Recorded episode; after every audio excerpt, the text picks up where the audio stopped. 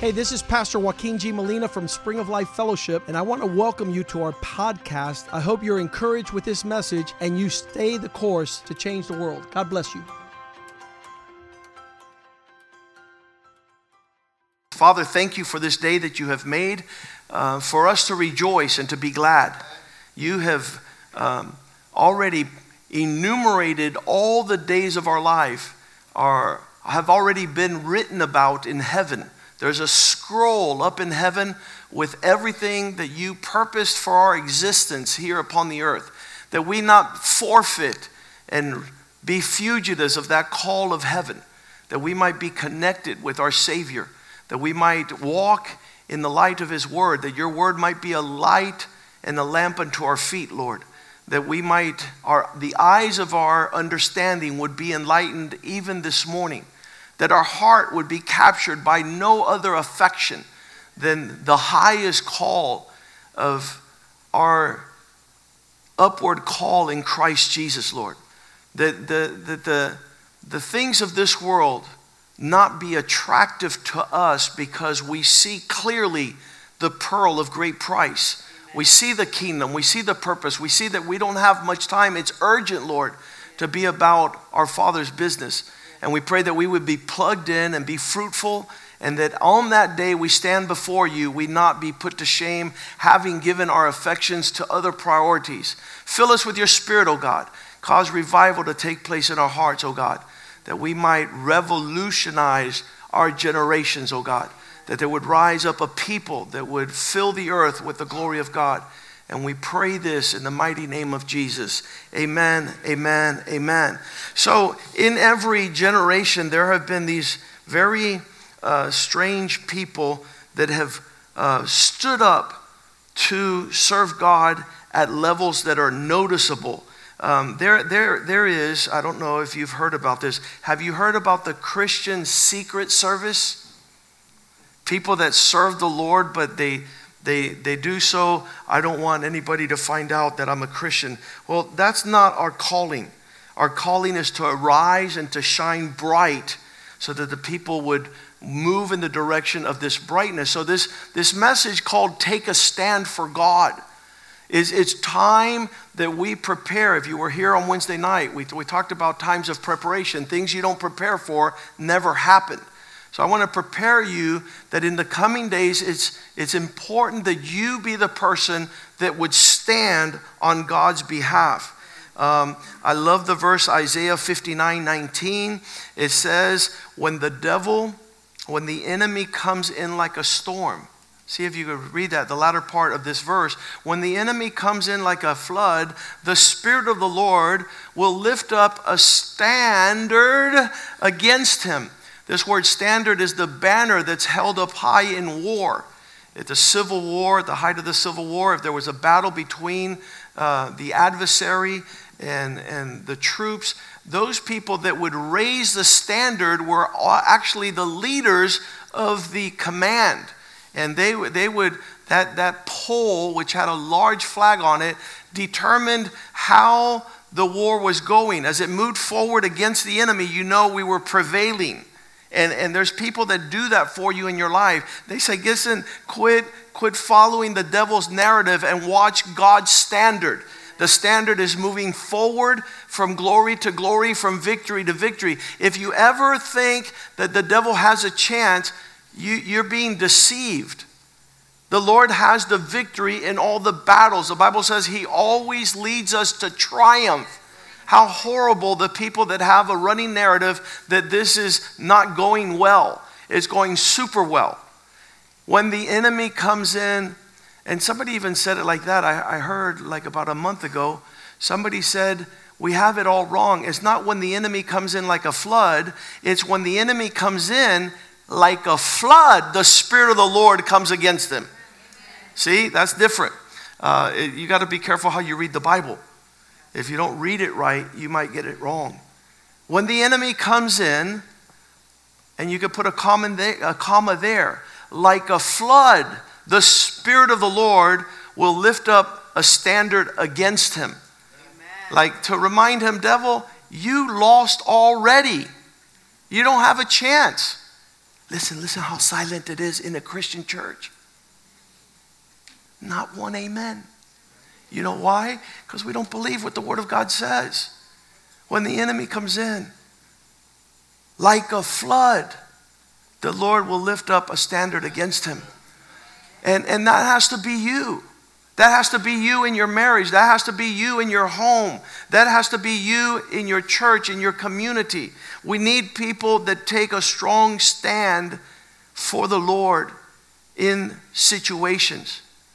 We're living in a time where no one takes a stand. And that means that each man is doing what is right in his own eyes. We're not those that are telling people you have passed the mark of that which is approved by God. I love the passage in Acts chapter 7, verse 54. The Bible says when they were coming in a manner of rage to come against Stephen, here goes, when they heard these things, they were cut to the heart, and they gnashed at him with their teeth. And then verse 55, they began to hurl stones at him. Being full of the Holy Spirit, Stephen looked up to heaven, the first martyr of the church. And he took a strong stand with the Lord. And he gazed into heaven and saw the glory of the Lord. And when he was standing for Jesus, guess what Jesus was doing? Standing for him.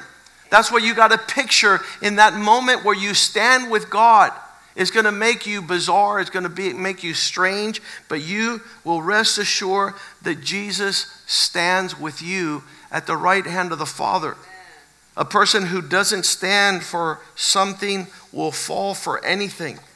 That has become a devastation in our generation, where young men are being raised up by fathers who do not stand for God, who conform to this world, who have an inability to be unique and stand out for God.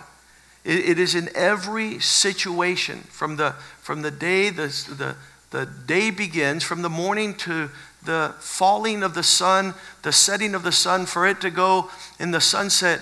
Ezekiel 22:30 has to be at the forefront of everyday schedule, where God says, I sought for a man.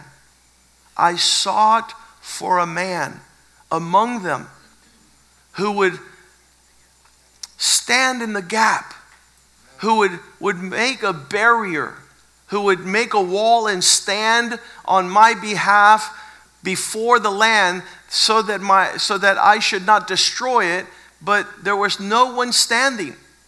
I didn't find any man standing. This is our constant conversation throughout the day on the telephone. How many think that the bishop gets some phone calls during the day? Right?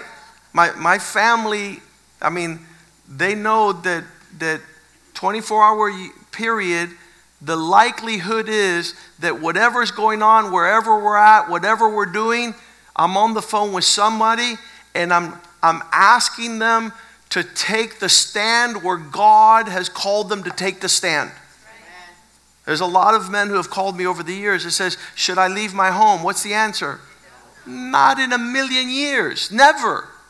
Never leave where you're supposed to take a stand, Amen. Where you're supposed to be present. And so the sad thing of our day is wherever you see pockets of injustice, pockets of depravity. When I see women on videos, so we went to this place there, and all the videos were naked girls dancing to this rap music, and I turned to my wife and I said, I don't know if the problem is the guys that are singing or the girls that are promoting it without clothes. So who has dropped the ball? My wife will say both of them, but I'll say any man who uses the nakedness of a woman to advance his career is not a man. Amen. Because man has been called to cover nakedness. That's what we learned at Live, Love, Laugh at the marriage conference. It was Ezekiel 16, verse 8.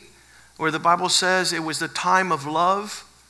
And then I looked upon you. Indeed, it was the time of love. So I spread my wings and covered your nakedness. Young girl, if a man wants to get in your nakedness without covering you with his last name and with a wedding and with the honor of your parents, that's not love. Don't let him do it. Love covers nakedness. That'll preach. Love covers. And so covering the faults of the woman is the sign of man. If the man does not cover your nakedness and is critical to you, he needs to grow up. He needs to become like Christ and cover you with what he has. My wings covered you, your nakedness. And then I swore and took up an oath, a covenant of marriage. And you became mine, says God. We need to follow God's lead in that regards. That's a strong stance. I pray that in Puerto Rico, somebody stands up to tell these young men that when they make young women naked to advance their careers in musical videos, that all they're showing is their lack of manhood. All they're showing is their immaturity, their irresponsibility. And so I pray that a strong voice of God's Spirit fall upon that land to cover those women. Amen. You guys know Jennifer Lopez standing before 50 million people, turning around, showing her nakedness and twerking is only the sign, as she has not found one man that would cover her nakedness, who would cover her shame. And so her children are seeing the exposure of no man standing up. So this is what the Bible is calling us to do. We don't understand it in its full context because we're so not used to seeing it. But all throughout the Bible, the men who took a stand for God saw the purpose of the Lord being fulfilled.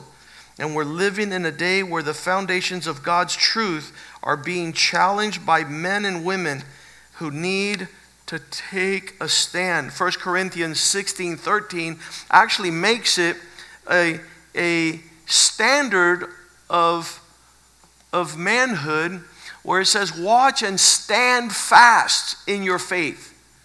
Be brave. Be strong.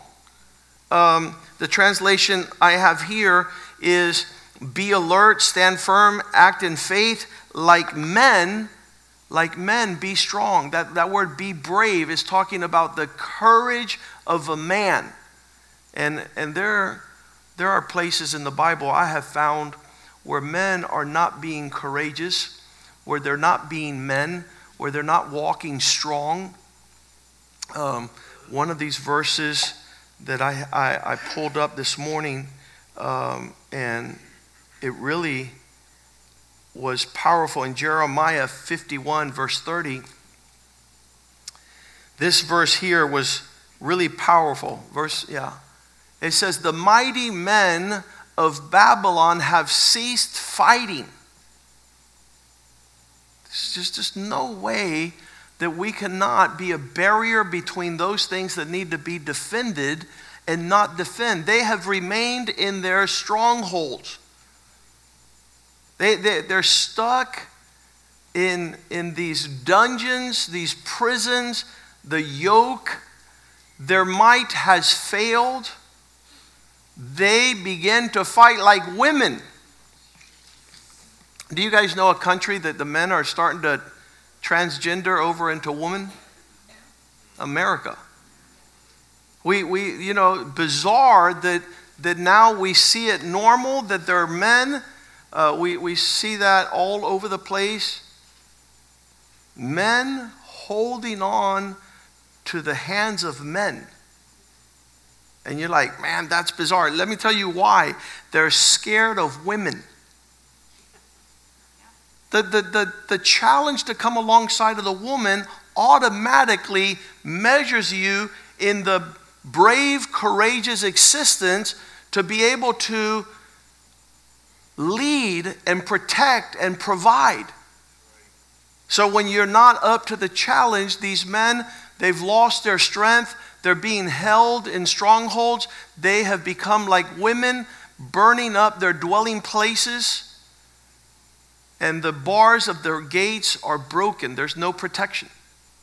So we don't want to be like that. I want to call the church to the place where we belong to finally take a stand. It's not your wife who's going to determine whether you make it to church on Wednesday night Bible study. It's you. That's right. It's you that you tell your family, we need to be discipled and instructed of the Lord. And what's happening here on Wednesday night is no little matter. It's the preparation for the years that are going to come that's going to require a strong stand on behalf of God's word. Amen. One of the things that I first heard when I first became a Christian, and this would, every time I heard this verse, it would make me quake. Those of you who fail to confess me before men. Matthew 10:32. Jesus said these words, if you're not going to stand for me before others, then don't expect me to stand before my Father on your behalf. You need to understand the same sentiments I had 39 years ago. When God told us bold face, if you don't stand on my behalf before men, I will not stand on your behalf before my Father who's in heaven. And then we say, that's not fair. Come on, Lord. It's hard to stand for you before men. Whoever confesses me before men, him I will also confess before my Father who is in heaven. I can't wait for the day that Jesus the advocate, when Father brings up Joaquin Molina, you're going to hell, and then say, Jesus stands up and says, hey Dad, this guy's solid. This guy has been standing for me every day of his life, all the time he was upon the earth. Amen. There was no time that he hid and became Secret Service. He was bold and out front and full of the Spirit of God. Amen. Stand for God, and he will stand for you in heaven. Verse 33, it says, but the one who denies and rejects me before men. Why did he have to go there? That first one was good enough. No, now he's going to locate. The one who denies and rejects me before men, I will also deny before my Father who's in heaven. I don't want to be that fellow. I don't want to hang out with that group.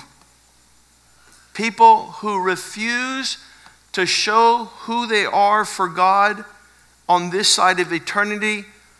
And so it almost seems like with every statement that Jesus brings, he's going to bring the context of which it fits in. So why is he talking about confessing before men or denying before men? And then he presses in verse 34, because don't think I've come to bring peace. Why? Because when you stand up, controversy takes place right there, right then. Yesterday when I was going to talk to that man on the table, I said, he might get offended, tell me off, and create a scene. If I stand, there's going to be a exchange. I pray it's favorable. I pray he likes Richie Ray and salsa, because I'm going to bring it up. And then I pray he doesn't get offended when I'm concerned about his soul. It was years ago that my brother-in-law would invite me to the Miami Heat basketball game. It was their championship. And we were sitting right on the court. There was 6 seats right on the court. And I look over and I see George Perez, the Donald Trump of the Caribbean. And I said, how is it that I'm sitting here next to that guy and not talk to him? I'm not here to watch Dwayne Wade. Dwayne Wade is great, but there I'm on assignment. And how will I talk to this guy? And so the perfect time was halftime. Everybody went to the bathroom. The teams went in. I said, this is my... shot over there, sat. I couldn't sit next to him because there was a guy sitting here, Ariola, the city manager. And I leaned over. I said, George Perez. He was like, you know me? I go, yes. See, I'm a lawyer, but more important is your soul. And if you die tonight, you're going to stand before God without anything. You lose everything. Everything stays here. You're going to have to answer for your soul, and I want to help you with that. And he said, no, thank you. You are a weirdo. You are strange. You're unusual. Why would you confront me at the Miami Heat Championship when I'm here to relax? No, because there's something more important than the championship. It's your soul. Thank God. I think it was Cesar Ariola. I forgot his name. The city manager, he says, I'm interested. Amen. I'll take the card. If he doesn't want it, I want it. Amen. And he says, let's have lunch this week. And so I went and met with him and shared the gospel with him. But we need to be those people on assignment. Follow my example if you need it. Be bold for God. Amen. Take the souls of men as serious as the devil does. And so the same thing happened at the Miami International Airport when Sylvester Stallone went by. Woo! I said, Lord, no. He goes, yes. Lord, please, no. And then he went by again. Yes. He went by 5 times. 5 times. He doesn't go five times nowhere. And with every time the Lord says, be bold and take a stand and go tell him that there's a conversation to be had with Rambo, with Rocky Balboa. And so I said, okay, Lord, here I go. And I walked into the store. I see Sylvester. I said, Mr. Stallone. He goes, yes. I have my card in my hand, and I knew the moment that I would say the word pastor, there was going to be controversy. So I turned to him and I said, I'm a pastor. And almost immediately he says, I don't need a pastor. Well, that's a lie. That's a lie, because a year later his son would overdose and die. So I'm dying to meet him again and saying, God was faithful with you. And he came to reach out to you, and you rejected God. And so I don't need a pastor. If you're a plumber and they say I don't need a plumber, then why are you around, right? So I felt very, what's that called? Inadequate. You don't need a pastor, then why am I here? So I said, well, I like your movies.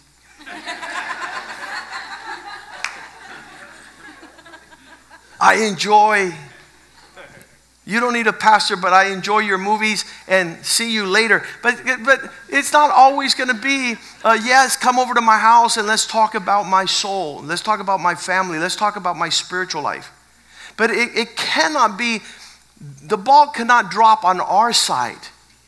Pastor God, give me the courage that I might be your representative upon the earth in every expression of wherever I go, wherever I stand. That I might confess you before men with the assurance that you're going to confess me before the Father. Verse 34, don't think I've come to bring peace. You're like, well, that wasn't the right time. The Bible says in season and out of season. Preach the gospel. There is no right time. Every time is the right time. I did not come to bring peace, but a sword. What's that mean? That when I stand for God, there's automatically going to be contentious and a fight. There's going to be controversy. You need to be prepared to answer for that which you hold to be your faith. The Bible says, verse 35, for I've come to set every man against his father, against his daughter, a daughter against his mother, the daughter-in-law against his mother-in-law. There's going to be controversy when you stand. And so a lot of people ask, well, if you're from God, then why is there so much controversy? There's always going to be controversy when the soul of men is being fought for. There's people that you're the first in your generation to break all the generational curses upon your children, upon your grandchildren. You don't think the devil's going to let them go easy? You better be radical. You better be intense. You better almost be insane. Because the devil is playing for keeps. And so there is going to be a challenge. Verse 36, a man's enemies. This is all in the context of standing up. The enemies will be members of his own household. When one believes and the others do not. It's an intense atmosphere, an exchange. The Bible says we battle not with flesh and blood, but because of principalities and demons. They don't want to let go. And when you stand up, you're standing up representing the kingdom of God. And there's going to be an exchange. But the Bible says light prevails over darkness. Verse 37, I can't do this to my family. He who loves his father or mother more than me is not worthy of me. He who loves his son and daughter more than me is not worthy of me. Man, this aspect of the gospel causes people to confront controversy, and nobody wants to go there. Nobody wants to see the expressions of light versus darkness, good versus bad, the standard of that line drawn in the sand. We need men and women willing. Verse 38, he who does not take up his cross and follow me is not worthy of me. These are lines in the sand that mark the before and after of all these matters. And this regards, verse 39, he who tries to preserve his life will lose it. If you don't stand, don't think that things are just going to work out good. You're going to see things just seep down into the depth of hell at levels that are crazy. We had the expression of young girls that were 12 and 13 years old, and we were preaching a holy gospel to youth, that when you walk in God's holiness, it defines you not being part of the world. And so many parents says, you're too radical. That's my poor daughter. She's 12 years old. Guess what she was doing 10 years later at 22? At the Playboy Mansion with Hugh Hefner. She was 12. Parents says, you're too radical. Your boundaries are too strong. My child cannot. Guess what? If you're not radical about setting a line to be established, you're cursing your offspring. This family left our church because they said we were being too radical. But guess what? 10 years later, their daughter was at the Hugh Hefner Playboy Mansion in California. I couldn't believe it. I couldn't believe that she was there not because God did not exist. She was there because her parents refused to keep boundaries of holiness and purity to preserve her life. Their marriage fell apart also, the parents. And then years later, she would be getting married in Las Vegas with nobody there at her wedding. There was no celebration to be had, because there's no one there to take a stand. If you've tried to find and preserve your life, you will lose it. But he who loses his life for my sake, verse 39, will find it. There's going to be an expression of glory that's coming down the road, but not if you fail to stand. He went on to say in verse 40, if they welcome me, he who receives and welcomes you receives me. As you take a stand, and those people who take a stand with you, they're actually inviting Christ and his plan to come into their life. And those who receive me will receive my Father who sent me. This is all part of the plan to usher God's goodness into your life, but not if you fail to take a stand. Verse 41, he who receives and welcomes a man of God because he's a man of God, a prophet, will receive that prophet's reward. And he who receives this righteous man will receive a righteous man's reward. Verse 42, whoever gives to one of these little ones even a cup of water Because he's my disciple, truly I say to you, he will not lose his reward. So we're going to see expressions of the kingdom of God like we never expected when and finally somebody takes a stand. It was Billy Sunday, the great evangelist, who won Billy Graham to the Lord. And he says that he always had an illustration to share about a man who worked at a lumber yard and had a reputation of being very ungodly. A friend, hearing that man had been hired, said to him, "If those lumberjacks find out you're a Christian, you're going to have a hard time."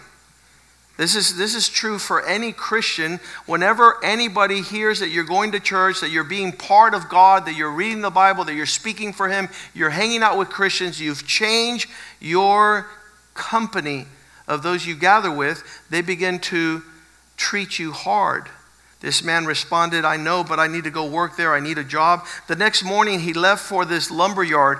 A year went past. 12 months later, he came home to visit. And while he was in town, his friend who met him says, "Well, how did it go? Did they give you a hard time because you're a Christian?" And the guy said, "Oh, no, not at all. They didn't give me a bit of trouble because they never found out I was a Christian."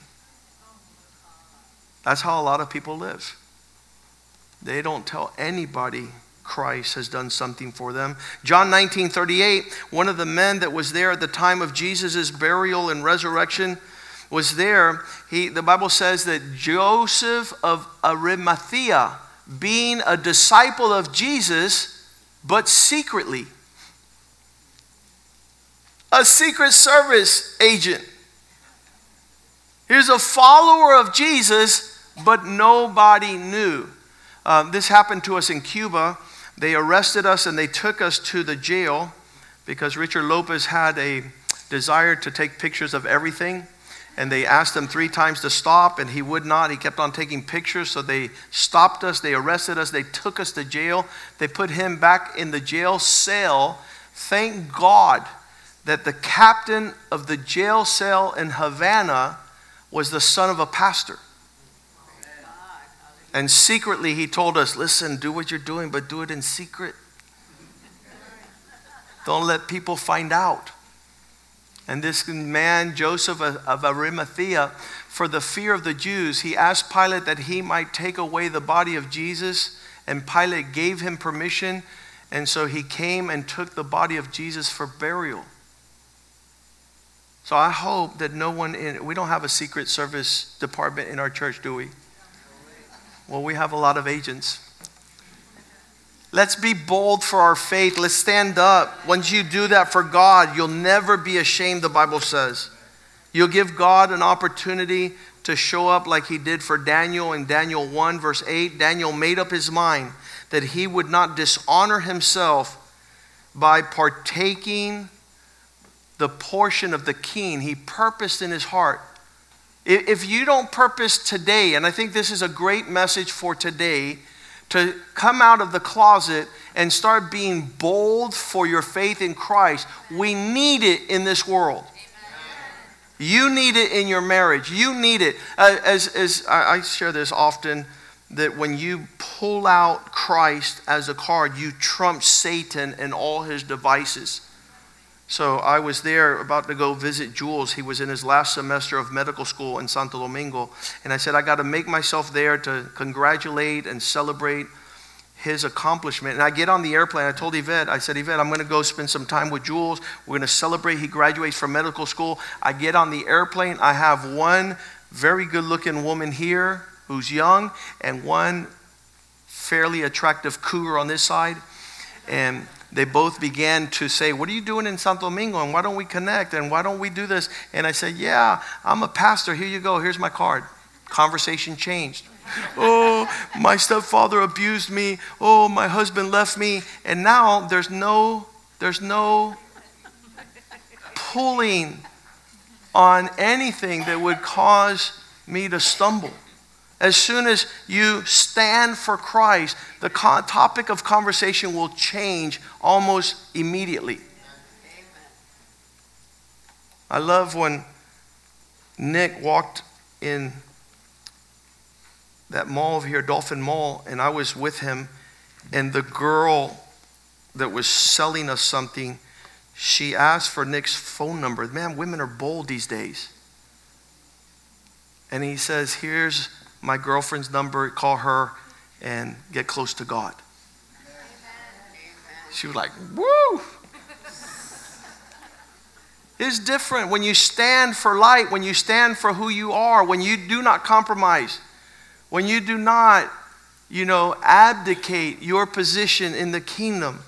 And that's what Daniel did here. He refused to partake, but he purposed in his heart that he would not defile himself with the portion of the king's delicacies. He wasn't going to go the way of the company that was being kept there. This portion of the king's delicacy involved orgies, naked women, all sorts of debauchery. But there was a young man who purposed that he would be God's representative wherever he was. He would stand strong for God. And it says, nor with wine which he drank, the king, therefore he requested the chief of the eunuchs that he might not defile himself. Set yourself apart and distinct from other people that will not stand. And so when you stand for God, I always say, this story happened to us in Cuba. We were in a taxi riding into a restaurant, and the taxi cab driver stopped, and a man stuck his head in the window and told me and Carrigal and another gentleman that was with us, hey, when you guys finish eating, I have 3 prostitutes for you over here, and they're super satisfying her. He said something, it's only riquísima, something like that. And I said, I was looking for you. He goes, really? I go, yeah, you're not a man. Here's a book. Amen. Because men don't sell women. Amen. And the boldness, this man went back. He was like, oh, Lord, that was the wrong car to go to. And I began to give him my testimony, and he just got lost into the sidewalk in the dark of the night. And I said, thank God, because if in Cuba you tell a person he's not a man, those are fighting words. And it says men don't sell women. He would have had the perfect opportunity to punch me in the nose. And he just left. And then the taxi cab driver, when you stand and are strong, you don't know who stands with you. He goes, wow, that was great. And now he's standing. I said, how many times have you come by here and you haven't rebuked him? How many tourists have you brought and stopped your car for him to offer somebody else's daughter? And he goes, no, I'm married and faithful to my wife. I go, you're a coward, spineless man. You had to rebuke him before I did. That's right. You stand up, and then other people will stand next to you, and you'll be the standard. And that's what Daniel was doing there in Babylon. He stood strong. And he would not defile himself. And I pray the Spirit of God just jumps on you today, and you will always stand for the rest of your life. The Bible says, Ephesians 6:10, in conclusion, be strong in the Lord, in the power of his might. Don't be a wimpy Christian. Yes. Find out where the standard of God is, and it's going to set. I'll tell you what, when we walked into these doors a good 18 years ago, we walked into those doors in this huge building. We were paying $3,000 a month. We needed $15,000 a month. That was the rent here 15 years ago, 18 years ago. And we walked in with 15 men, and when they said, the rent here is $15,000 a month, 10 of those 50 men ran out the door and didn't come back. They got scared. They said, pastor's crazy. We can't go from $3,000 a month to $15,000 a month. That's insane. So they left. They didn't want to commit. And we said, you know something? I think that our kids would love this place. I think they deserve to walk into greater territory. We were meeting on Burr Road and 82nd Avenue. 100 chairs fit in that place. This was 250 chairs, but it was $12,000 more a month. And we said, let's do it. It's the time. Let's move forward with God. God is with us. The 10 men ran and they left. 5 of them stayed. And says, pastor, let's do it. We got it.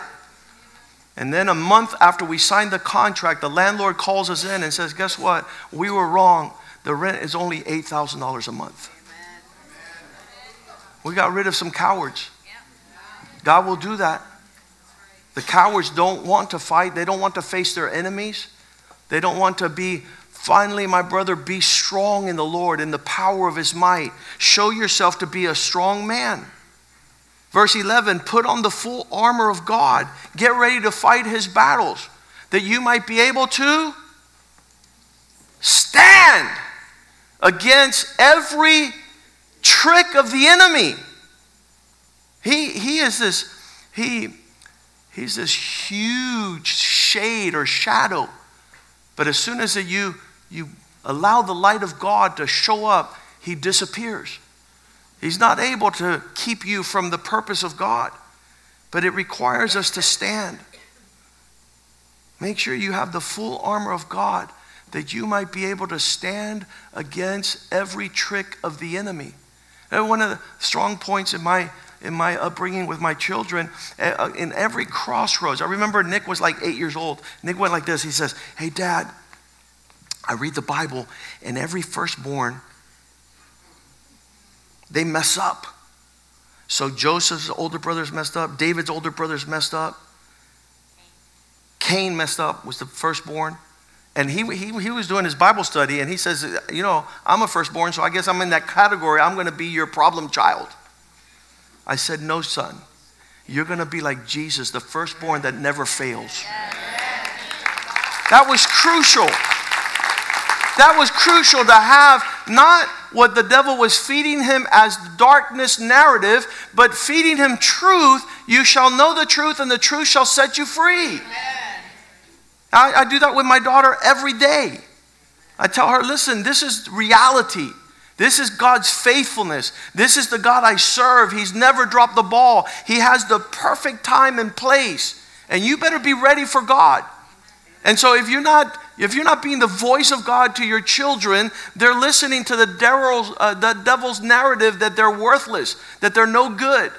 They should give themselves away. Because there's not a good God. And so there it says, as we stand against his whims, his strategies, his deceit. Verse 12, for our struggle is not against flesh and blood, Ephesians 6:12, but it's against rulers and powers, against principalities, against forces of wickedness in heavenly places. Verse 13, therefore put on your armor so you will be able to stand in the day of evil. And when everything is said and done, you don't, in Spanish, no te agacha. You're not going to take the low road. You're not going to bow down to the devil. You're going to, after having done all things, you're going to stand. That's what Paul is saying. That's your posture in the Lord. Stand. Stand strong. Stand bold. I'm done. Let's stand.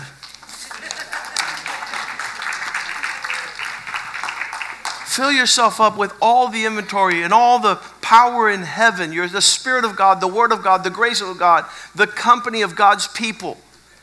I think it's powerful that when you stand where you need to stand, everything else has to fall. Amen. Everything has to bow down. Every knee shall bow. Every tongue confess that Jesus is Lord. And that's so important in this day and age where so many people are not prevailing. Right now there's a revival taking place in Kentucky, and this revival is Asbury University. It's a Christian college, and it's a non-denominational Wesleyan school, and it's been going on for 10 days straight, 24 hours a day, and people are freaking out. They're like, oh, you see what's happening in Asbury? That's supposed to be happening everywhere. Amen. But it's so unusual that anybody would stand for time as witness to God's goodness. And that's where Joshua was when he says, as for me and my house, we're going to serve the Lord. I think it's Joshua 15:24.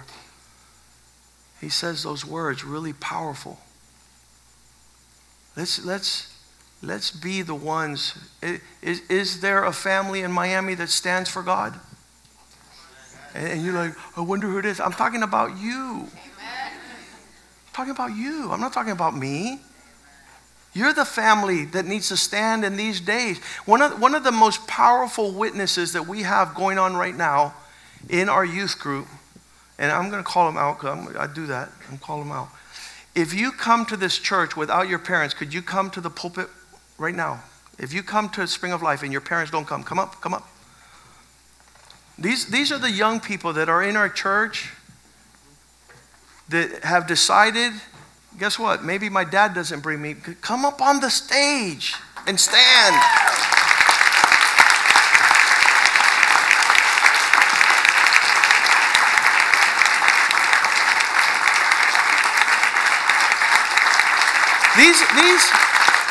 They have decided.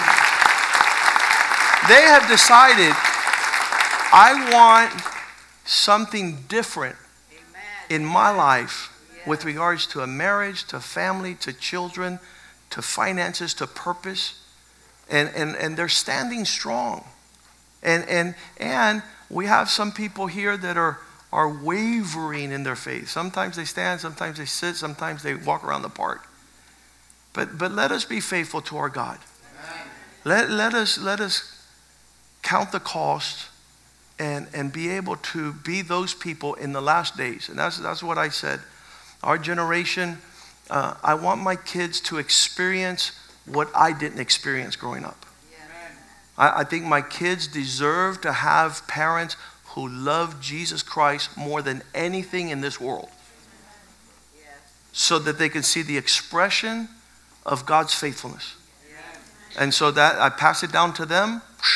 And that's the greatest gift any parent can give their children is to show them how to stand for God in a generation where there's not many that are willing to hold that standard. So extend your hands this way. These people need a bunch of your grace, God's grace to stand and to be successful and prevail. Father, we pray for these young people that have decided to take a stand for you. Amen. And do it different and have a different foundation. They could be lost in the nightclubs, in the parties, in the scene where all the cowards and the slime is. They've decided to be part of living stones, to stand strong for God, to stand strong for their church and for the brethren in Christ, Lord. And that they would put on the armor of God and withstand every strategic missile of the devil to destroy their future. For Father, Jeremiah 29:11 says, we know the plans that you have for us to give us a future and a hope. Plans to do us good and not harm. So we pray, Father God, that their heart would continue to stand strong for God and that they might be able to be the standard in their generation. Miami needs to meet these young people that love God more than the world, that love the church more than wicked company of evildoers. Amen. Who lie, cheat, and steal in a crooked generation, that they would be the standard of your awesome power and might, and that you might fight their battles. In Jesus' name we pray, and the church says amen, amen, amen. Amen. God bless you guys. Go ahead and have a seat. Super good. Awesome. Super good. Let's go ahead and dismiss in Jesus' name. We'll see you here tomorrow for men's group. We'll see you on Wednesday for Bible study. Bring your Bibles. And God is for you. Who can be against you? God bless you.